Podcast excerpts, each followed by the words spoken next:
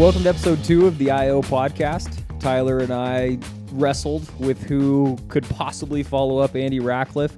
Uh, we went to kind of our dream list of folks that we could have on the podcast, and we ended up getting Keith Rabois. And Keith, without any hyperbole, we think is on the Mount Rushmore of the investor and operator mountain. So perfect fit for us because he's done both at an extremely high level, like Sterling said, Mount Rushmore. On the operator side, think of PayPal early on, LinkedIn, Slide, Square, and then also the co-founder of Opendoor and now OpenStore. So he's been a founder and executive. On the investing side, both as an angel and then at Khosla and Founders Fund, think of names like YouTube, DoorDash, Stripe. Who am I missing, Sterling? I mean, just name after name of great investments. So very rare air that Keith flies in. We're excited to have the convo. We hope you all enjoy it, and thanks for tuning in. It's great Thank to you. meet you in Oh. person. Pleasure. Thanks Yeah, for coming. Thanks we've- for coming out to Miami. We're looking for any excuse to make it down to the new tech mecca. you Had know? to see what all the fuss is about. Cool. Yeah. Well, it, we'll we'll take you shopping for houses and condos if you like. So, quick introduction for everyone. Uh, you know, Sterling and I thought long and hard about who our first couple guests should be. We had Andy Ratcliffe as our first guest. Not bad. yeah, the IO podcast stands for Investor Operator, and uh, the I don't think it's hyperbolic to say Keith Rabois is you know one of the most, if not the most impressive investor operators over the last 20 years. On the operator side, we're talking PayPal and Square and Slide and LinkedIn. You can delete the slide. Okay, delete the slide. All right.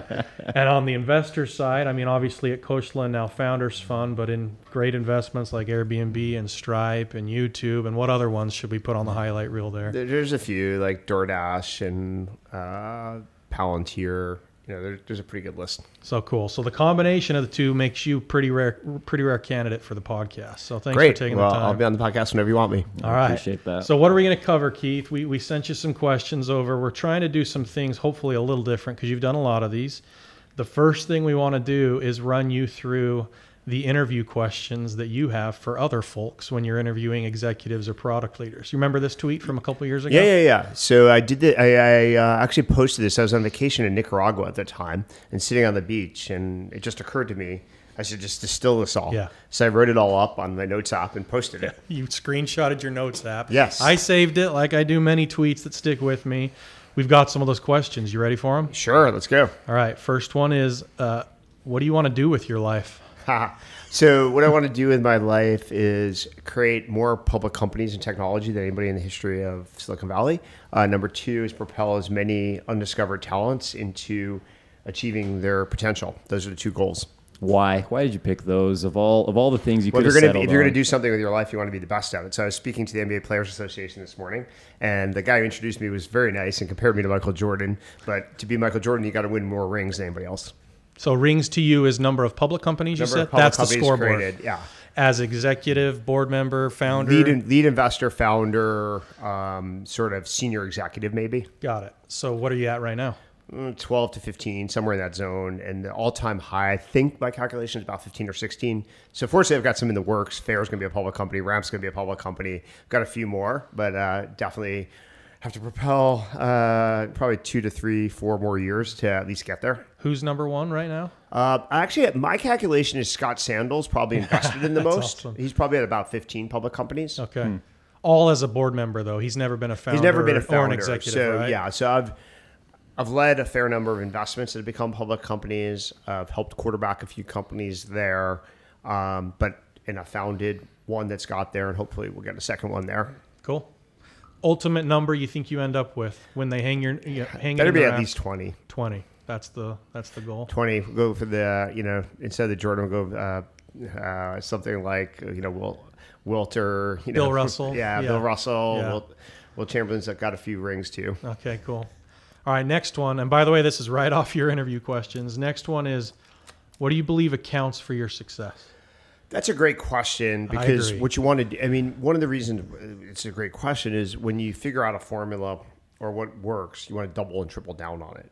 And so isolating what works for you versus the rest of the world, it's a competitive landscape, especially investing.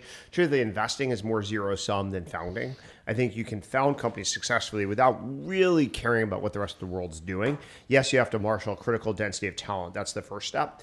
But investing, if I lead a seed round, that means every other VC is not. If I lead a Series A, that means every other VC is not. So that is more competitive and more dynamic. So you have to figure out where your alpha and edge is. An investor is critical, and then as a founder, you want to figure out what your strengths are so you can complement yourself. So it's a little bit different mental model.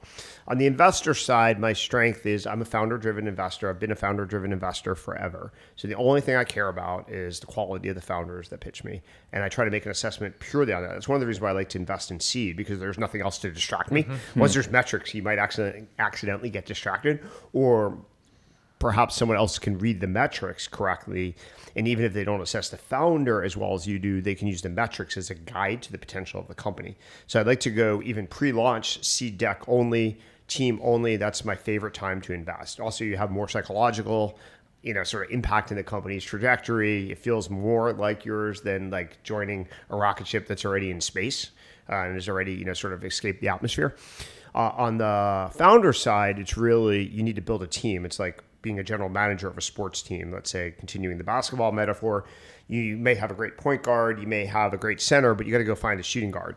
And so, knowing what your strengths are as an executive gives you the roadmap to who you're recruiting. So, okay, now, so I mentioned on the investor side, I think it's founder driven. Sort of, I put myself in the Mike Moritz uh, sort of camp. I think he's the best ever at founder driven investing, and so I'd like you know try to equal him. And then on the as an executive, it's changed over the years. I think in the beginning, I started with what people jargonistically call as a strategic brain, you know, sort of mindset, and I can decompose what that means. But over time, I became a pretty good blend of design and empirical thinking. So both top down, bottom up, uh, inputs and outputs, in which created this weird intersection. And I think the superset is probably better than being just good at inputs or just good at outputs or just good at design or just good at empirical analysis. And so that blend has become fairly differentiated. Cool. So let So me. Re- one, ahead, one question for you there, because you talked about not getting distracted. You like to go early. In some ways, that's like the hardest time to assess anything. Who's the most impressive person that you sat down with at that stage and were like, "This is it. This is what I'm looking for." Oh, I, I, I several that are all pretty comparable reactions. Like I knew instantly Brian Chesky. I told him less than three minutes into his pitch, like this is the coolest thing since YouTube. Um, he finished his monologue, and I was like, I need to invest right now. Um, that happens fairly often, actually. Um, so, I mean, meaning um, among the people that I knew I wanted to invest in, more often than not, the the people who trigger that reaction are people I had a pre-existing relationship. Yeah. Brian, I didn't. It was a cold read, first meeting, boom, like we need to do this. More often than not, when I had the reaction, it's someone like Max Rhodes, let's say at Faire, who worked for me at Square, played soccer with me for years before that. Tony uh, DoorDash, who also was an intern at Square. So people like that, I had a lot of data points before I had to Yeah. make a call on the investment. The Brians of the world, it's like first meeting, let's go. Ramp was like that. Eric and Karim were kind of like instant. Literally, they flew out uh, across the country, sat down in our conference room at Founders Fund in the Presidio, and they pulled up like a, a kind of like a pseudo Notion note stock. And like three minutes in the conversation, I was like, "Oh my god, we're definitely, we're definitely, we're definitely investing." Why? What clicked there? Um, in the ramp case, actually, there's a podcast where I talked about it at length with uh, Cory Levy, who you may know. Uh, Cory somehow found the guy who's transcribing the notes from that meeting, and then pulled it up in the middle of the podcast and uh, asked me about the notes. So I have a very strong like reaction and you know recollection of the meeting because I've recently looked at my notes from the meeting.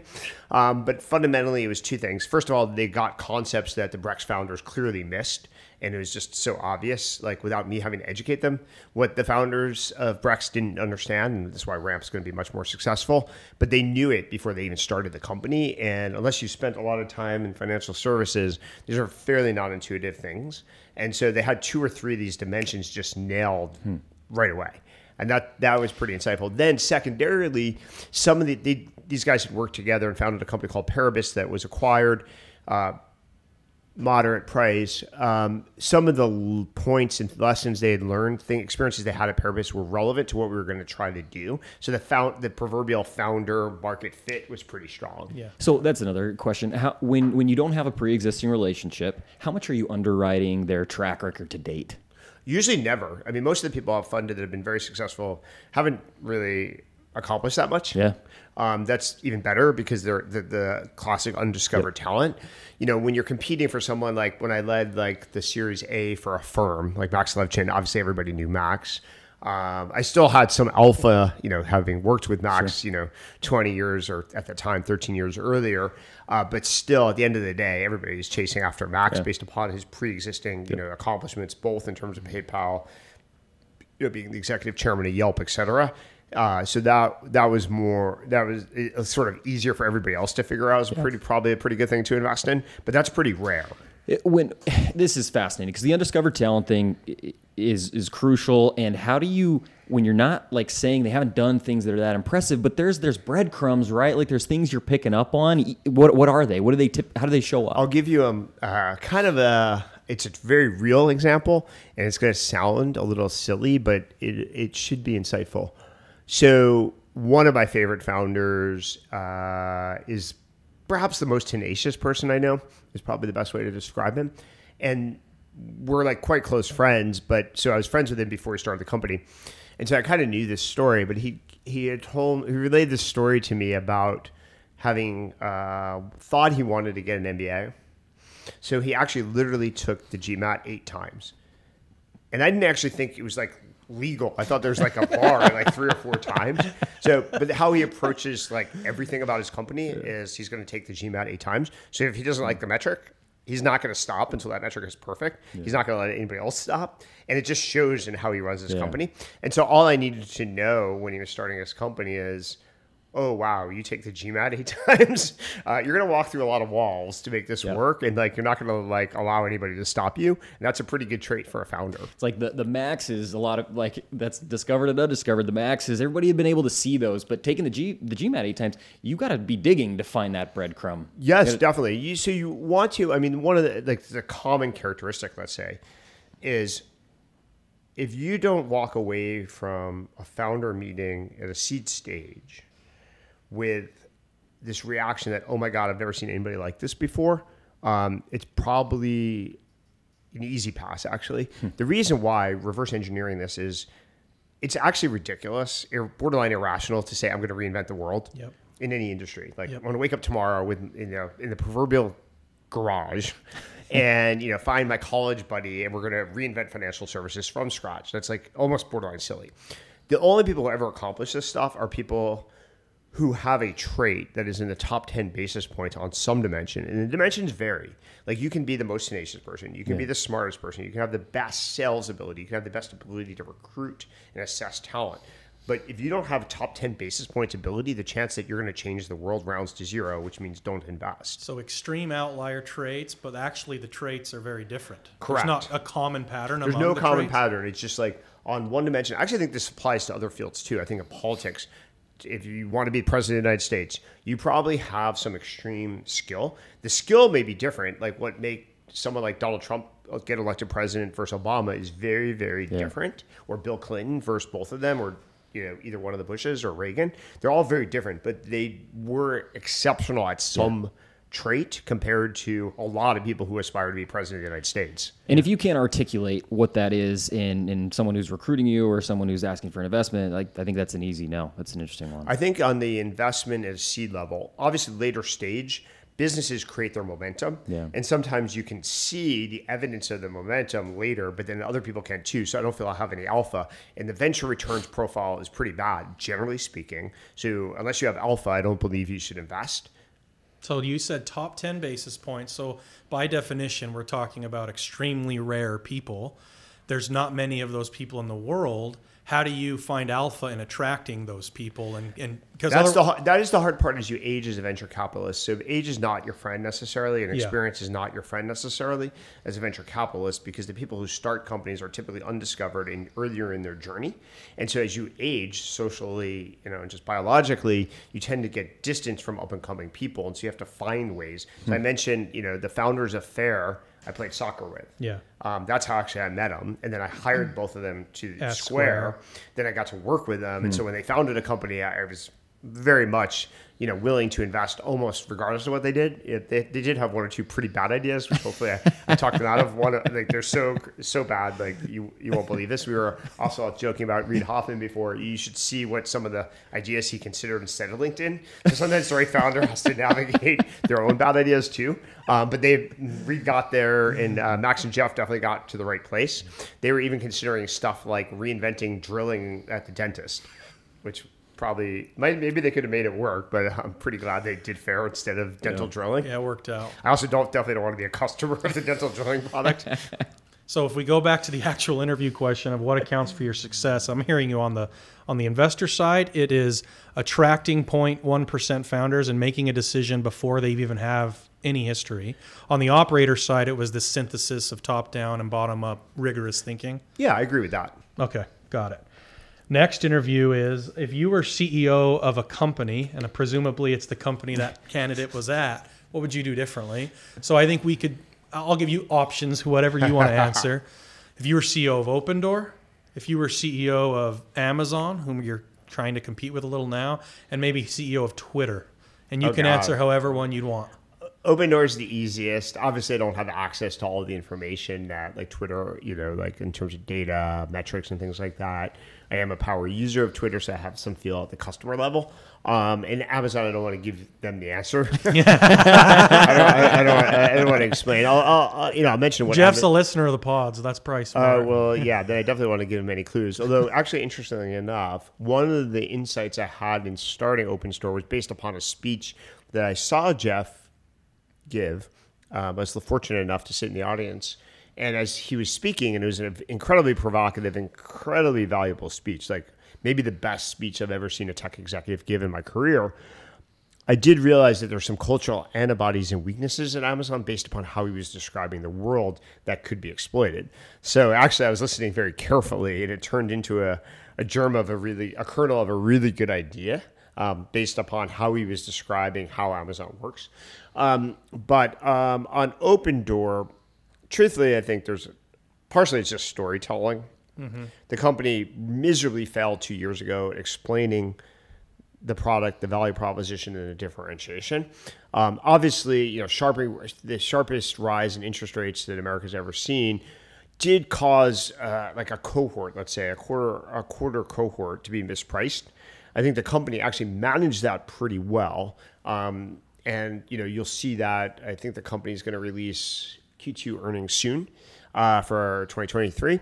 I think the company's in great shape right now, and I think people will start appreciating it. But I think two years ago, the company should have been appreciated better because the metrics were exceptional. My understanding, there's some pub, uh, there's some people on Twitter who have access to public data, and they style, you know, they they describe it pretty accurately.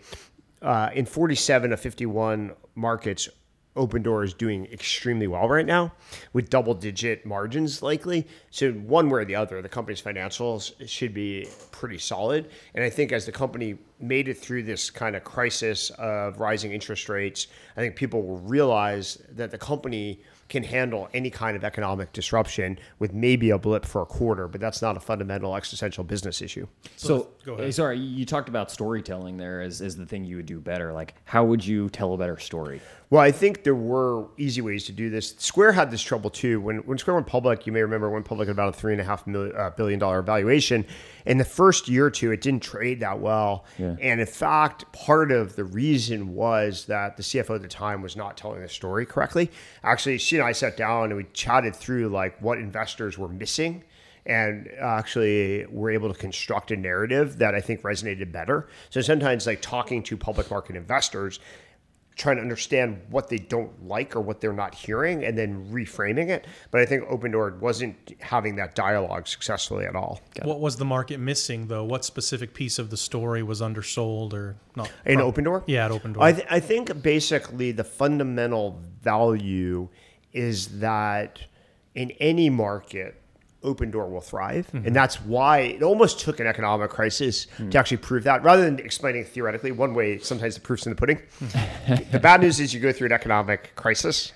The good news is if you get through it and you show people that you're better off than you were, mm-hmm. then people are like, "Oh, I get it." So sometimes like there's only so much you can do with concepts and sometimes theory. So I was watching Oppenheimer, the movie last night, And there's a point when Oppenheimer basically says, look, you need to drop the bomb on Japan. He's like, nobody in the world will actually understand how important this this is and how how disrupt, uh, you know destructive it is unless you actually drop it. Like theory's not going to convince the Japanese to surrender. It's not going to convince the Russians that we have this new you know weapon that they can't compete with. You're actually going to have to use it. And I think that's true in Opendoor's cases. Basically, have to get Have to through a nuclear it, thermonuclear war first, and then people realize, holy cow, like we don't want to do that again. All right. What if you're What if you're Elon? What do you do differently at Twitter? Oh? Twitter, I think he's doing some things really well, which is first thing, ignoring the media. That's generally a good arc for like success in business. Number two, I, I, I do think some of the product innovation and velocity is great. Third, cutting costs. Like every company in technology overbuilt their infrastructure of people. Like there was this vanity for the last five to 10 years in tech where everybody's competing on hiring and getting rid of that and setting a better precedent for everybody is, is, is absolutely indispensable. People are following. You've seen cost cutting you know, all across the board. And very profitable companies like Microsoft is cutting engineering salaries. Stripe is cutting engineering salaries. So this is a good thing. Second, um, he is making some unforced errors and mistakes. I don't know if the rebranding will work or not, but I do know that a superset app is not going to work in the United States. That's Why? a bad idea. So everybody's like, "Oh, it works in China. It works in China." WeChat. Yeah, yeah, yeah, blah, blah, blah, blah. Well, first of all, many things do not translate from China to the United States, period. But the reasons why it works in China are very specific. For example, internet download times in most of China are not good. So you don't want to download 10 apps when it's really painful. You want one. You want to go through the pain once. Secondly, a lot of people do not have most people, in fact, do not have credit cards in China. Their first access to credit was digitally. These are all very fundamentally different dynamics. I would bet that the super app has like virtually no chance of working. The branding may be good or bad, independent of that, but this goal of a super app is is a complete fool's errand. Got it. And he's been he's been on the super app thing since since He's back wrong. in PayPal. He's just he's just wrong. Super apps are not going to be a thing in the United States. The whole point and best metaphor for the mobile device, the iPhone, was actually coined by Matt Cohler at Benchmark. Um, right when the pretty close to when the phone was released, he basically said, "Look, the way to think about apps on your iPhone are their remote controls for the real world." Well, the remote controls for the real world, you want a button for food, you want a button for your Uber, you don't want one button and then you have to keep subdividing. That makes it worse. It's a terrible user experience versus a remote control with a dedicated button.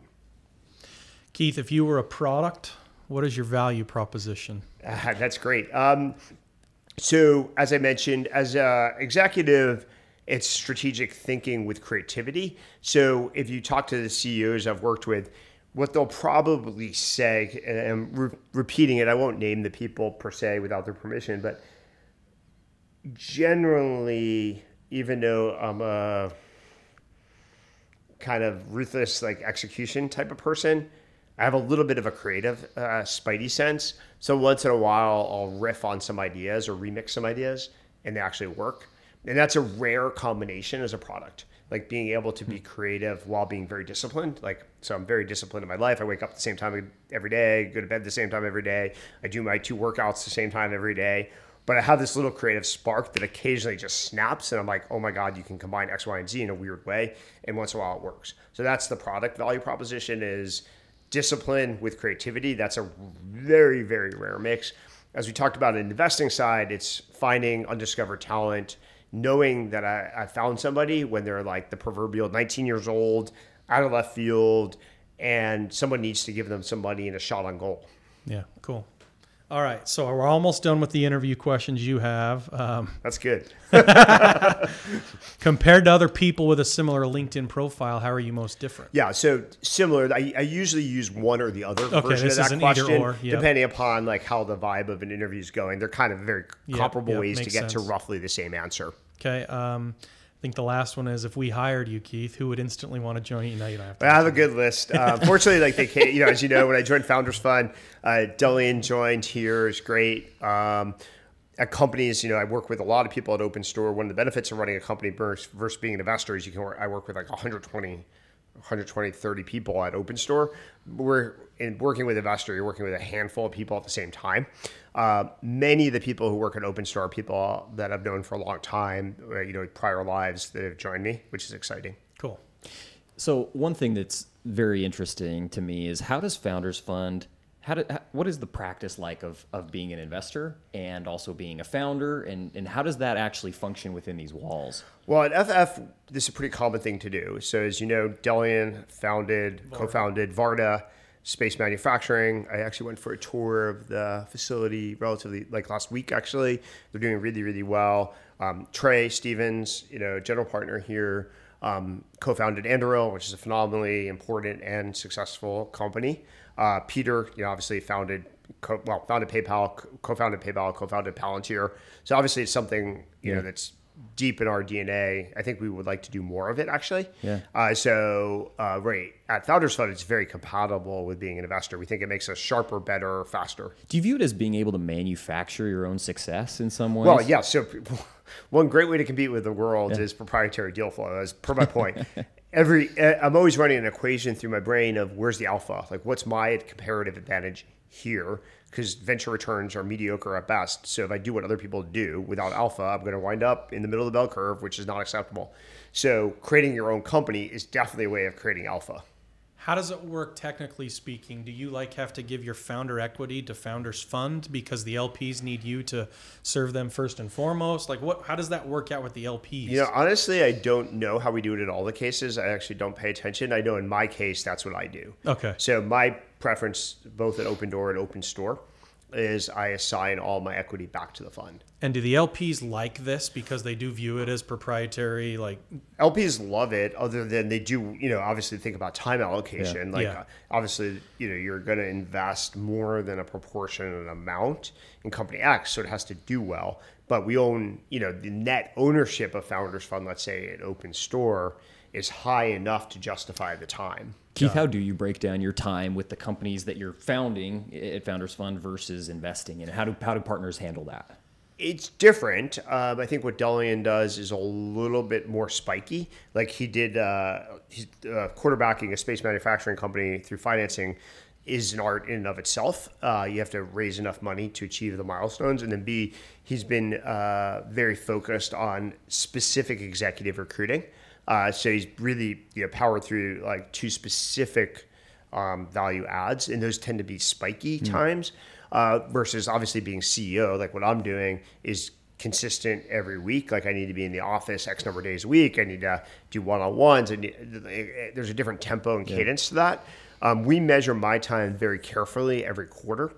Um, right now, it's been running hot in the last six months, meaning a little bit higher allocation OpenStore than I, I would like. We call it 50 to 60%. I'd like it to be 45 to 50. Yeah. Um, but we measure it uh, really, really carefully, and then we decompose. Well, what am I doing when I'm there? Am I interviewing people one on ones? Am I doing a board meeting? Am I, you know, doing a company all hands, et cetera? So we can calibrate. Like, is, does this time allocation make sense? So I'll make an argument along these same lines of being a founder is like the hardest job in the world. To be an exceptional founder, you've got to put in more hours than it seems like realistic. You're doing that and you're going to be a good investor? Like how how? You're going to get out competed by Doug Lee or whoever you view as a competitor. Well, yeah. So there is there is a truth to this. Like, certainly being an entrepreneur, the more hours you put in, the better the output's Yep. going to be. I'm a strong believer in work ethic, and that drives results. In investing, it's been quirky. The correlation seems to be a little bit less direct. I am not sure you make more money By as an putting in investor more by hours. putting more hours in.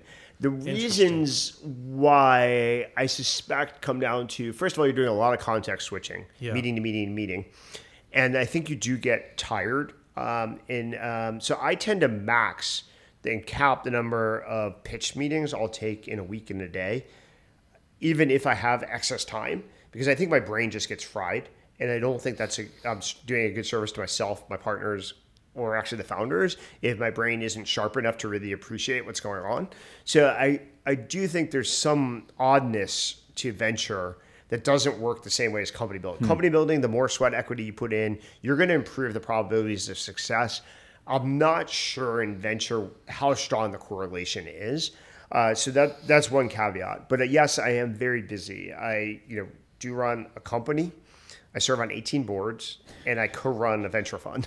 Um, that keeps me pretty busy. I have two kids too. I move people to Miami as the pseudo ambassador to Miami, and I do two workouts a day. Other than that, I've got like lots of free time. Yeah, plenty of time for a podcast with us. So yeah, thank you. But podcasts are good. It does create um, you know interesting opportunities. Sometimes direct founder, you know, founders listen like, oh, that was really interesting. I'd like to talk to you. Sometimes indirectly, um, you know, so and so hears something and they're like, oh, Keith's interested in that particular angle or something, and you should go talk to him. Uh, so there's lots of benefits. Um, but like as I mentioned in venture, it's hard, it's hard to correlate the exact benefits of an incremental podcast. Mm-hmm. Whereas if I was running a company, when I go on a podcast for OpenStore, we actually track the number of leads we get. Mm-hmm. Like how many Yeah. transactions do we close? How many brands that run a Shopify store applied to get acquired? And we measure that. And, you know, we have a team that actually puts me on podcasts designed to get us more business traction. Makes sense. Let's talk about recruiting people at Founders Fund. You guys added Sam recently, then Yes. Ryan after that.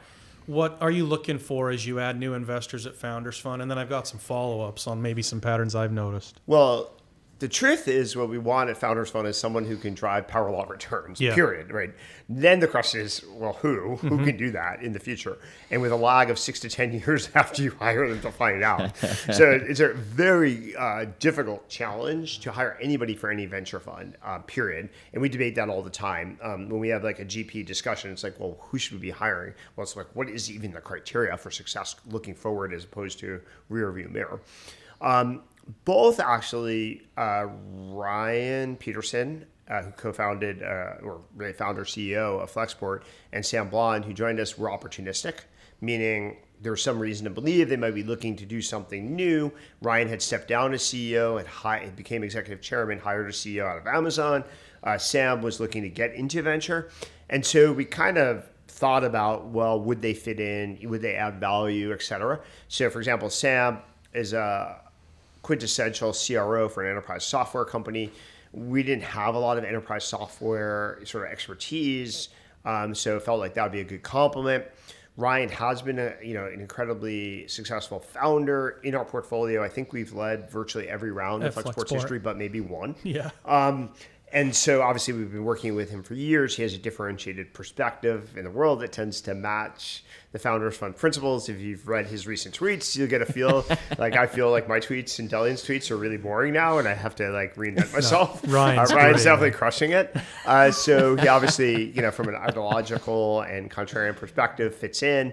Uh, so we're really excited about that. A founder that we'd worked with for a very long time um, with differentiated views and that had you know background of having built a company from scratch from YC to billions of dollars of enterprise value. So um, you know the match was pretty obvious there.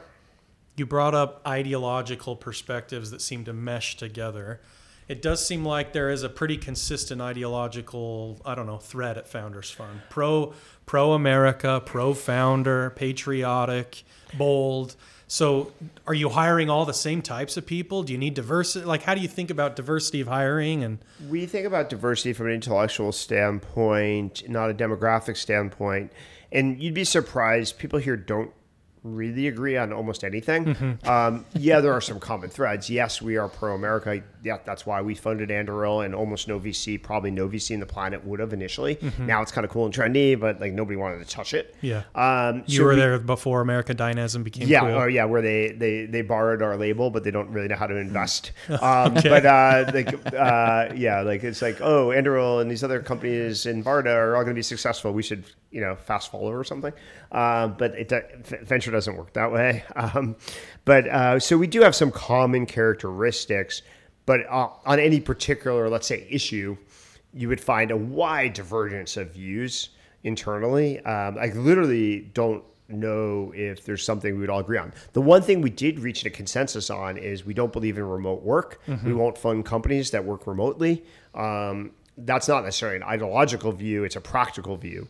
All of us, having been founders, uh, you know, sort of believe in how do you create a company, and all of us who've suffered through company building are like, this is a no-brainer. Mm-hmm. Like, we should not be funding remote work companies. There's too many excuses, blah blah blah. So that was a consistent perspective that we've taken, but generally speaking, if you watched our partner debates, they're incredibly vigorous on literally any topic. Got it. So ideological diversity is first and foremost, and there's a lot more of that than I might have guessed here because you're fighting. Yeah, abs- absolutely. I we have in- incredible debates about what's good or bad. You know, is crypto good or bad? Like even within crypto, we have a crypto partner now. Napoleon's been very successful at quarterbacking a lot of crypto investments, and we have several people here who are very cynical about crypto. What's your standpoint?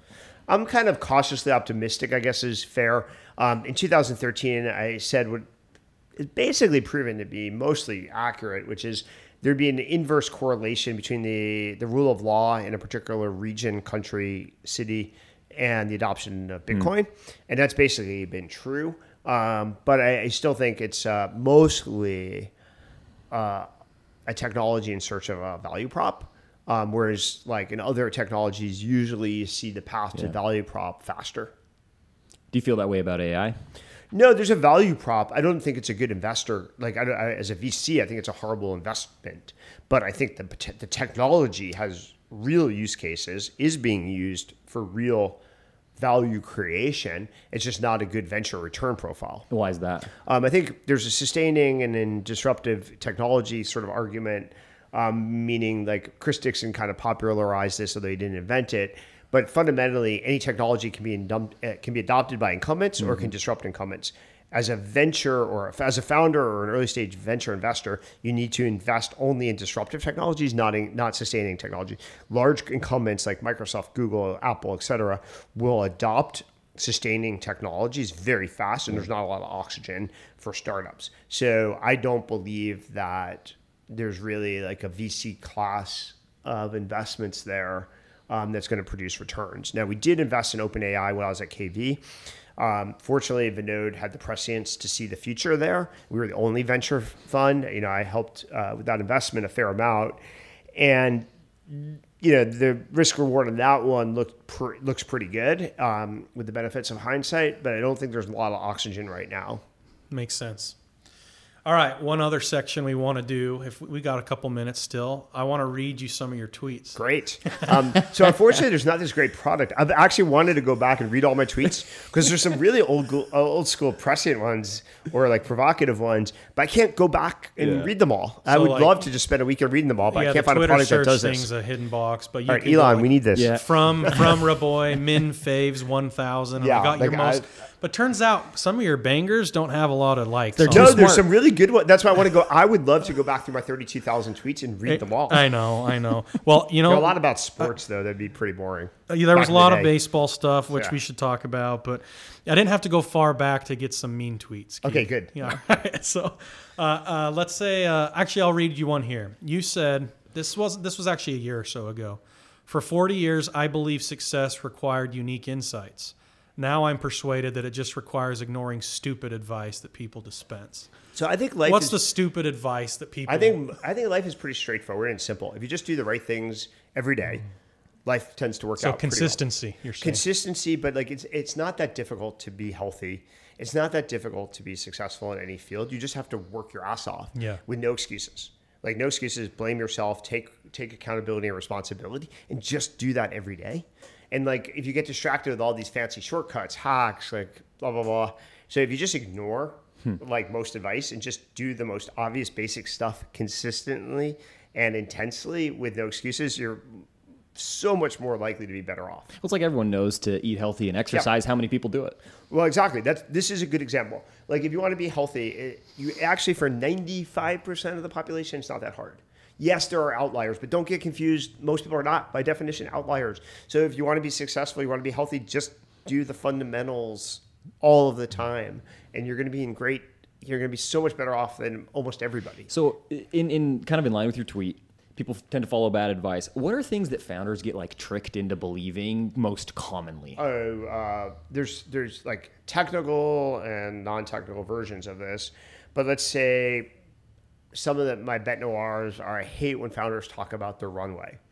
Like they they're like I'm going to raise this much money because it gives me two years runway. I'm like runway is an irrelevant consideration. It's like how much fuel's in your tank. It's a constraint. Like you need to know when you drive your car, do you have enough fuel to get from point A to point B? But you don't look at your fuel tank and say, where should I drive to today? So I hate that. Like, but it, it's common Yep. advice. Yep. Um, I also like a more like controversial view of mine is I don't think founders should generally hang out with VCs and chat with them before they're fundraising. I think it's more often than not a bad idea. The reason why is fundamentally putting my investor hat on. I'm always grading founders when I meet them. So unless they're prepared for a fundraising conversation, they're not going to get their optimal grade most likely.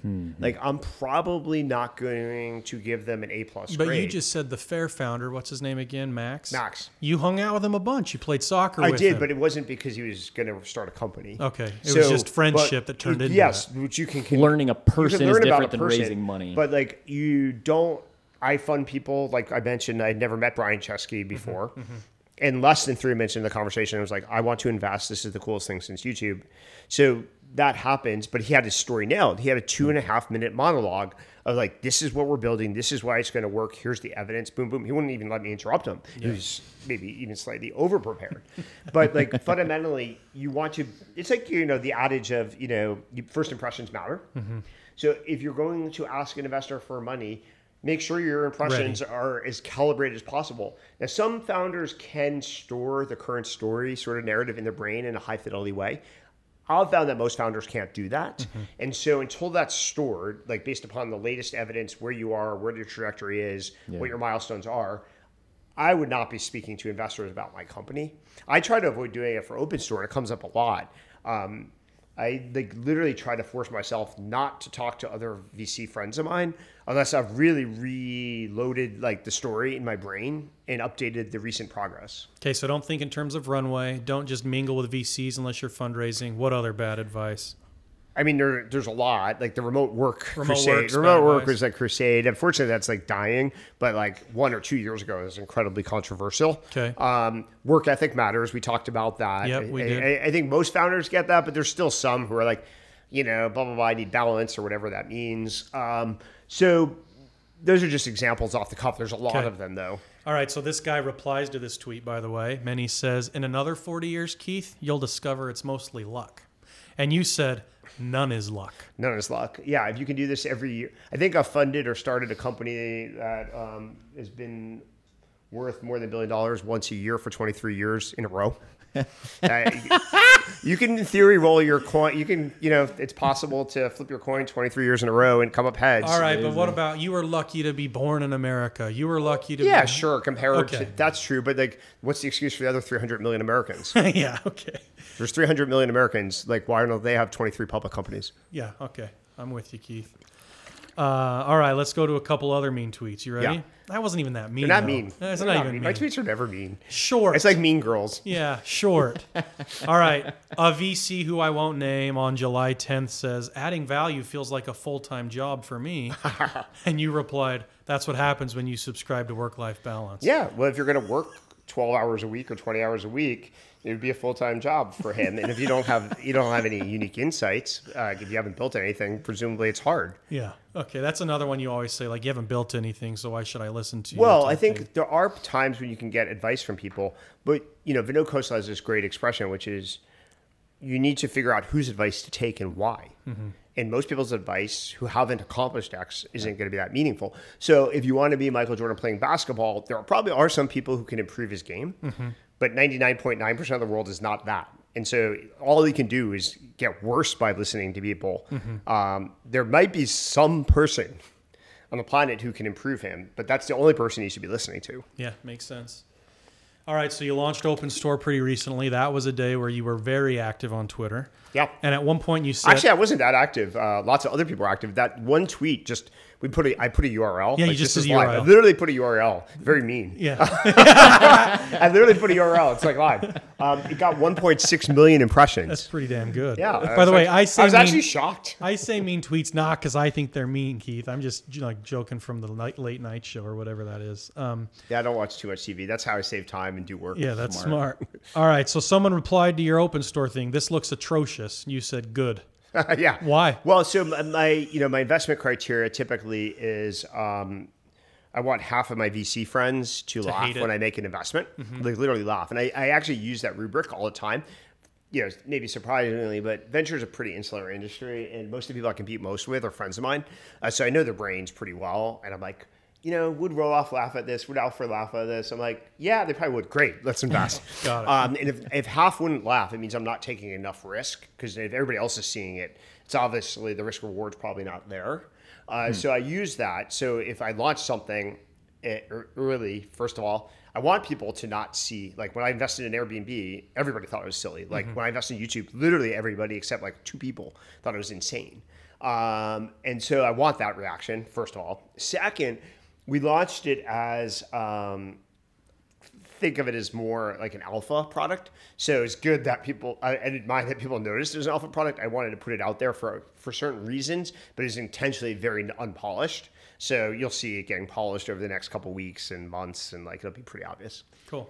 So there's a couple questions that like I desperately want to know. I think other people are going to want to know too. You've got you know a Notion doc that has some of the the most hard-earned wisdom when it comes to building and investing companies that I've ever seen. So here's a question for you: Can people actually learn that stuff, or do you have to discover it on your own? You men- you've mentioned a couple times like the people in this building they built stuff they have unique insights is that the only way to get them is to go through You it can learn through osmosis. Um, so, like for example, uh, Delian shadowed me for about two years before he basically became an investor, and I think shadowing me and shadowing mostly my partners at KV uh, was very helpful in you know framing his brain. Now he's like on his own. He's got his own frameworks, you know, etc. He may borrow some of my ideas here and there, but fundamentally he's set. So I think osmosis learning works, especially in investing. Um, second, I think the best founders don't ever really ask me for the answer. What they're asking for is a framework for making trade offs. So the way someone like Max Rhodes actually asks it all the time is like, what's the conceptual framework for thinking through X? And so all I'm doing is applying like some framework and then they're filling in, well, how does this apply? And you can see in their eyes actually light up when you can give them a conceptual framework to make complicated trade-off decisions. But the reason why you know those frameworks and can teach them is because you had experiences that basically Yeah. forced you to come up with them. that's you or or you get burned by it. It's like you know, the Benchmark guys. Uh, Peter Fenton says Yeah. this well on a couple podcasts about like experience experiences like the byproduct of a lot of mistakes. And you only get it through bad yeah experience. or yeah something, something, like I that. So it's basically it. Basically having watched you know the grass is almost never greener, and knowing the grass is not greener Yeah. does help. Can be able to communicate why the grass isn't as green as it might look is helpful to founders. Got it. Very cool. All right, we're almost out of time. So let's. uh I want to do one fun thing, if you don't mind, Keith. I want to set up a bet with you. Okay. A bet. Mm-hmm. And the bet is Miami versus Utah. Okay. Cool. Keith just heard free money. Yeah. Yeah. No. No. No. Just heard. Ha, uh, and, and and and let's see if we can come up with a criteria to bet on like maybe equity value creation before 2030 between Miami and Utah. Yeah. So Whether- the, and- the, and- the, and the what do you challenge think? on the bet is obviously Utah's been in the business of technology a little bit longer, Longer than than Miami. Miami, so we got a little So head we have to cohort it um, based upon companies founded at like the same time frame. Okay. So you'd have to pick a year and then companies found or month or year or whatever. Companies founded post that date. Okay. Because obviously Utah has been a great place to build companies. Um, it's worked really, really well. Yeah, I'm betting that it continues to beat Miami. I, well, okay. So I so, have the advantage. so advantage. company. So what month and year do you want to start? How does July 26th sound? July 26, 2023, or is that too late? Should we go back to well, th- 2020, yeah, like pre-COVID? then you have to pick. We can go backwards if you like, but then we also have to pick a measuring date, right? Like at the Yeah. end of the day, when are we going to measure this by? 2020 to 2030. Okay, so 10 year time period. Well. I moved here December uh, 2020, so, we maybe- shouldn't be we before then. So maybe like J- January January 2021. 2021 to what period do you want to measure this What do you at? think? Well, you know, in venture, that's this this part of the trick is so let's say that's 21 and we're in 23, so at least we're two years in. It's really hard less than five years in. I agree. So seven or eight. Sure, Okay, 2021 to 2028. sure. And then what are we going to count? Exits? Any exits? Well, just yeah, so IPOs? that- if we're getting through all the methodology, Yeah. methodological issues, um, I feel like you know, trying to create recreate like a Forbes Midas list or something. You have to deal with all these issues. It's actually pretty complicated. Um, so you could do exits, but then you're gonna miss like the IPO stuff probably in that window. Like the, maybe some. soon. It's not long enough. Um, there are some privates. You know, the problem is the private exit val- private valuations are sometimes pretty real and sometimes pretty distorted. I want to capture the IPOs though. So do we need to extend it to But then, 2030? yeah, but then like, who's gonna remember this? Yeah, no, no one will. I know. Yeah, Yeah, oh, I'll remember. Yeah, Tyler well, if will Twitter's still alive or X.com or whatever it's rebranded by then. All right, so let's do all all exits. Although your point is there probably won't be a lot of IPOs between 2021 and All 20 exits, we could use private valuations Yeah. divided by some discount factor, Okay, you know, sounds something good. like that. I like that. What's the amount? 10 Yeah, what do you want to bet? 10k. Sure. All right, let's do it. Cool. Or, All right, Keith, Or ra- 20 Barry's classes. Last rapid fire questions that we ask everybody. Some of them we've already asked. Who's the investor you admire most? Uh, as I mentioned, I think Mike Moritz is like Moritz. central casting for like what I aspire to do. Okay. What about who's the operator you admire most? Well, the old school answer, I learned a lot, you know, reading the writings of Andy Grove. Um, so I, you know, high output management's kind of was my Bible kind of growing up. Um, more modern era. That's a really good question. Let's just stay with Andy. Andy. Okay. Uh, you already said like how you're measuring your career, the IPOs and all that. But w- what's driving you? I know that that scoreboard's driving you. That's the score takes care of itself. But Yeah. why are you the way you are? That is a really good question. If you can answer that, I have two kids. I'm trying to inculcate, you know, some ambition and values in them. And so, if you give me the answer, I don't. You never really know like why people are the way they are. Um, but I've always been motivated by challenges, and so the the more challenging something is, the more I'm motivated by it. So putting a big challenge in front of me tends to clarify my brain, drive focus, and you know forces me to achieve things that sometimes I didn't even know. So I do this even in my social and personal life. Like uh, you may you may know, obviously I go to a lot of Barry's boot camp classes, but I also teach Barry's classes every two months or so. And the reason I did that is the challenge of it. That's actually really hard. I'm introverted. You have to be extremely extroverted. You have to learn a whole new skill. And I want when I do it, I aspire to do it as well as like the really good trainers. Uh, so I like to do things like that. You know, one day I'll bite off uh, some DJ set you know, in EDM music, which is another hobby of mine. And one day I'll like do it for real. When did it? When did you start noticing that about yourself? That you were attracted by challenges, the harder, the better. That the overcoming. Fourth or fifth grade, pretty, pretty, pretty early. What Like I the always wanted like the best grades. Did your parents do anything, or is it just in your DNA? Well, my parents didn't accept excuses, which was really good. Um, so, for example, I remember coming home from school probably around fourth grade, could have been third, fifth, and I had like an A minus, you know, on some some class, and I showed it to my mom, and she was very disappointed in me.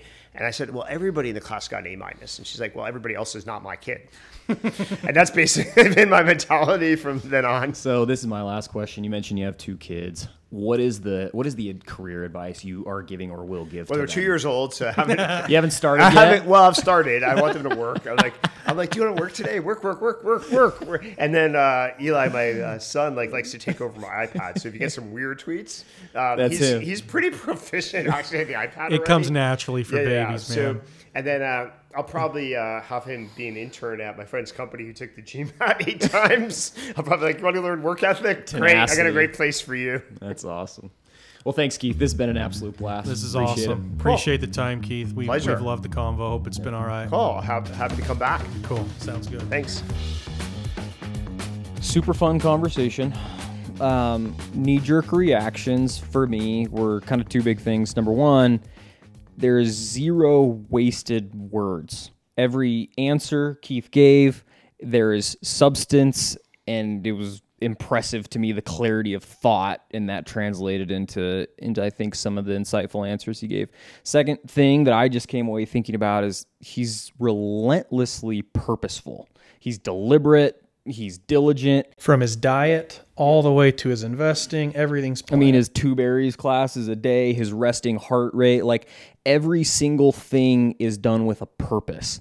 And we got to talk to him about the purpose of, of mostly his professional career.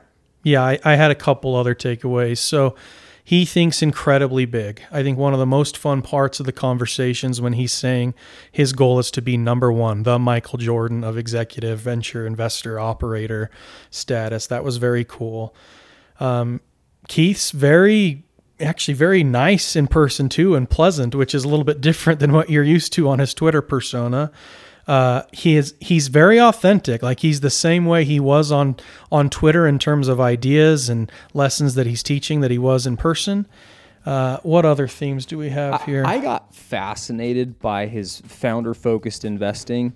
um, the way that he almost didn't want business metrics to cover up for his evaluation of, of a founder. Yeah, he thinks in eh, terms of alpha, and his mm-hmm. alpha is the ability to detect talent before they've even had a track record. That's right. Pretty cool. Hope you enjoyed the conversation, and until next time.